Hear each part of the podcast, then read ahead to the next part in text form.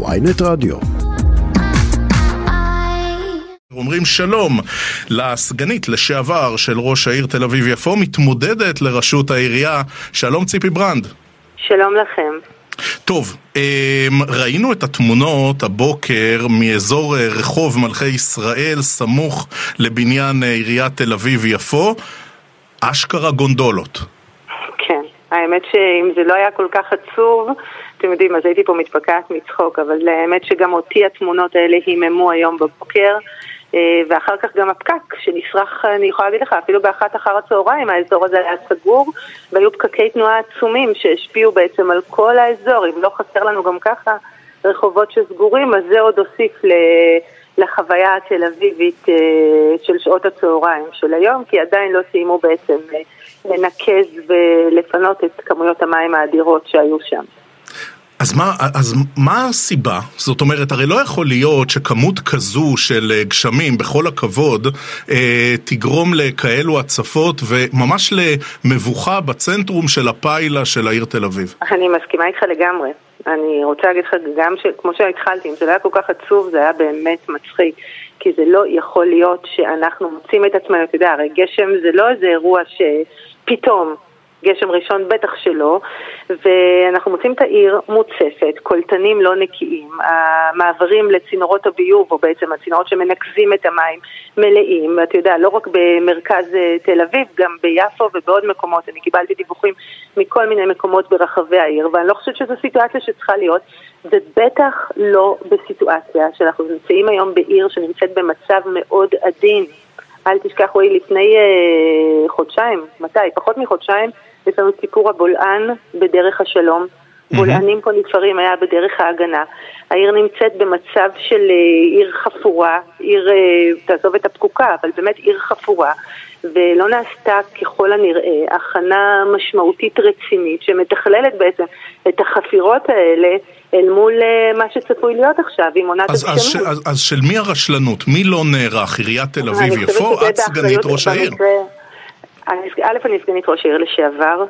אני חושבת שלאור התוצאות, ככל הנראה, ההיערכות היא לא מספקת. אני לא יכולה לבוא ולהגיד לך מי ספציפית הבן אדם שלא נערך, אבל אני יודעת שבסופו של דבר ביוב וניקוזים והצפות אי אפשר פה לא להאשים ממשלה ולא אף אחד אחר, אף גורם חיצוני אחר. יש פה עירייה, זה התפקיד שלה, והעירייה הזו כבר למעלה משנתיים מתנהלות בעבודות חפירה לאורך ולרוחב העיר עצמה. ולא יכול להיות שבסופו של דבר אנחנו מוצאים את עצמנו בגשם הראשון בסיטואציה הזו, כי תאר לעצמך מה הולך לקרות פה עוד אה, מספר שנים שהרכבת הקלה תתחיל לעבוד ויהיו לך אנשים מתחת לפני האדמה, לא מעל פני האדמה, זה הרי עניין של חיים ומוות פה.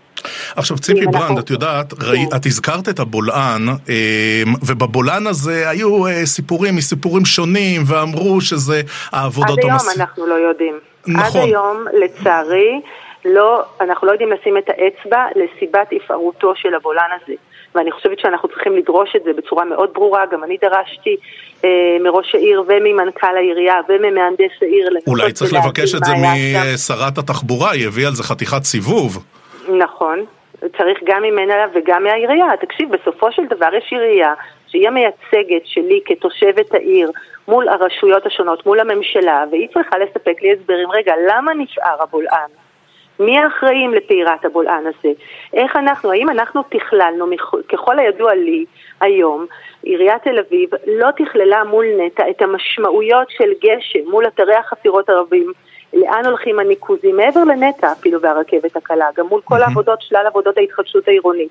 הרי העיר היא בסיטואציה אחרת.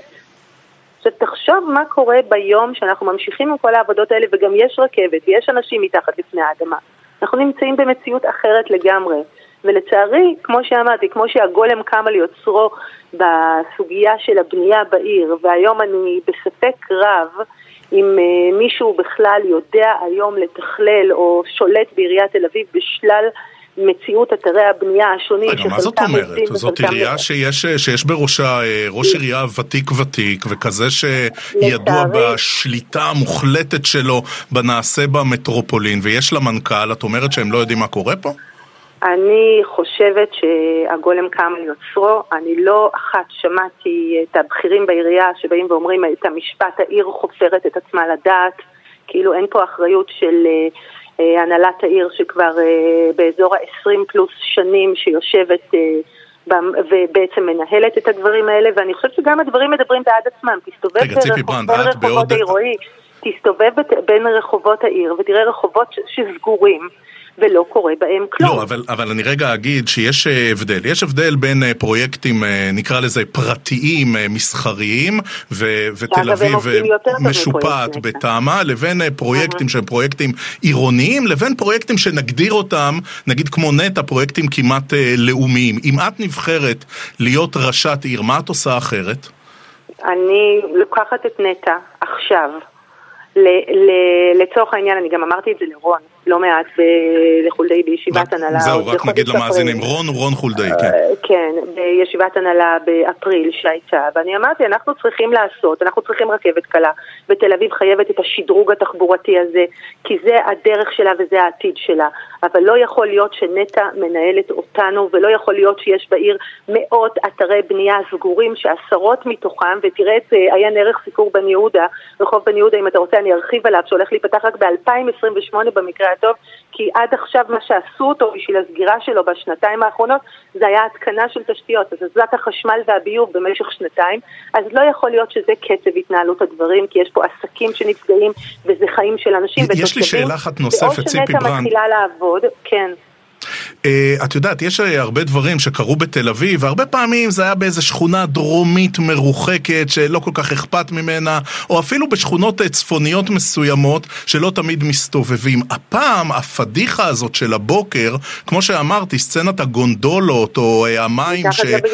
זה קרה מתחת לבניין של עיריית תל אביב-יפו.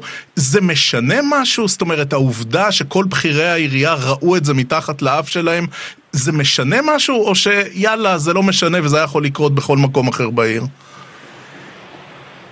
אם השאלה שלך אם זה משנה משהו מבחינת אופי הטיפול של הדברים, אני מניחה שגם אם זה היה קורה במקום אחר בעיר, היו מטפלים בזה, זאת אומרת, היו שולחים את הניקוזים ו- ולעשות את הטיפול הכי יסודי שיכול להיות. את אומרת, אין פה איזה סוגיה של פדיחה תקשורתית. ברמה, הפדיחה היה עצם, ה, אתה יודע, עצם העובדה שיש לך כזאת סיטואציה.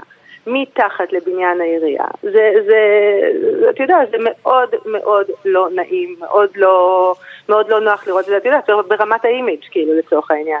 זה משקף בעצם את מצב העיר, אתה יודע מה, אני אגיד לך את זה אחרת.